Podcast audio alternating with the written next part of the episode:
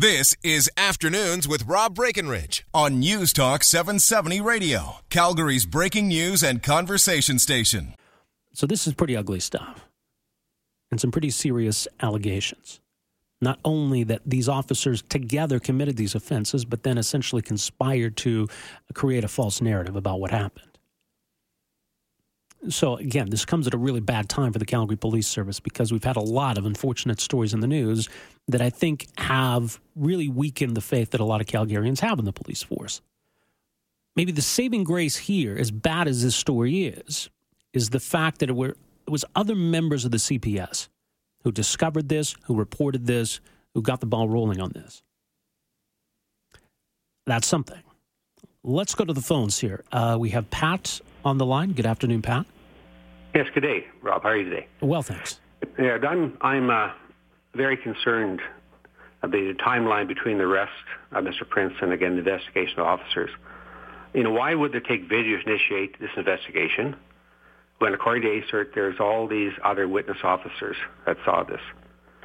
Also, again, the fourth officer, the witness officer, what is his initial report or statement?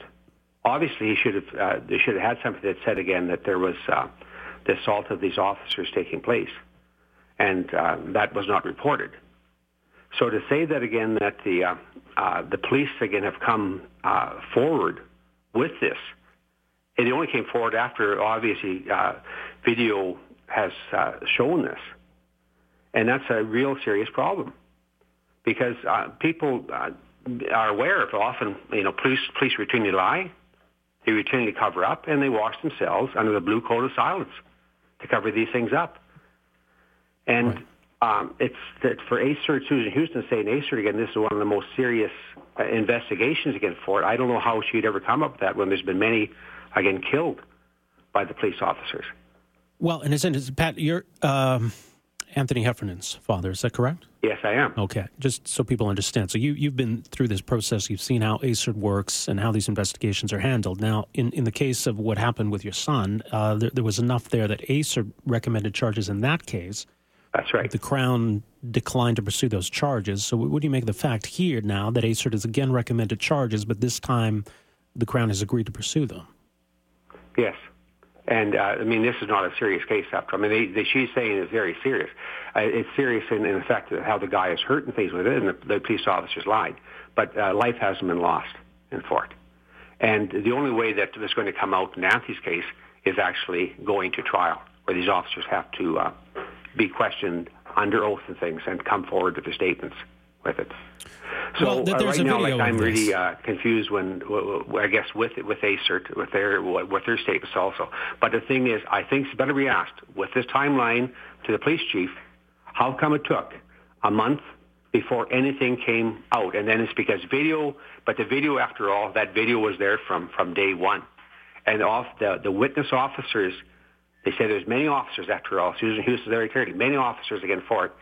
Is how come that didn't come out right off then? How come it took video before that took place? And I can tell you why. Is because nothing was going to be said. Now, I really feel sorry for this fourth officer, this fourth witness officer, because again, his life uh, as a police officer in, in Calgary is pretty well, you know, finished. Well, yeah. I mean, uh, again, a sort of they've not suggested that he be charged. They've they're going to to use him as a witness against these other officers. But I think you raise an interesting question. What was his uh, initial report, and was he going along with this uh, to begin with? I, I think that's a, a, concerning point. Now, the fact that there is a video, Pat. I mean, I don't know where we would be if a video of this didn't exist. W- what about that side of it? Well, there wouldn't be nothing. The reality is, if the video exists, there'd be absolutely nothing taking place, and that is my point is there are the other officers there. Uh, they obviously have uh, corroborated things, and what happens is the video shows what takes place, and so then they have to change their statements, and that's what does take place. They will have changed what is said because the video shows what did take place, and now again their statements don't match with that, and that is the sad, you know, part about this whole thing, and that's what people better be aware of. And that's why the video, as you said again in your program, video is absolutely necessary in all cases because uh, without that, again, uh, it's, uh, it's like I say, it's that uh, cover up. It's a code of silence that is used. And uh, I think what's happening is a lot of people in Calgary are starting to realize this.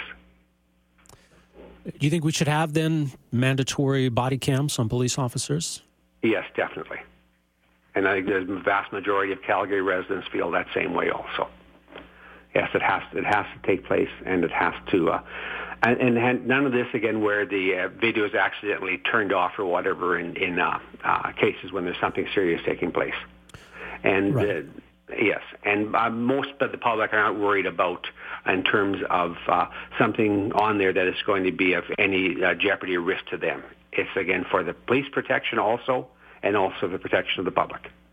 Right. I mean, you know, it took a while for anybody else to, to see this video. So we can't have a situation where there's video, but the video sits on a shelf somewhere. Nobody knows that it's there. I don't know why it took so long for what we're told are other officers to find this video and see what was well, on it. yes, and that's that is uh, very much a concern. But the biggest concern is right off, even without the video, with these witness officers, because they said there's uh, several, again with it many, is that they did not come forward and say what was taking place.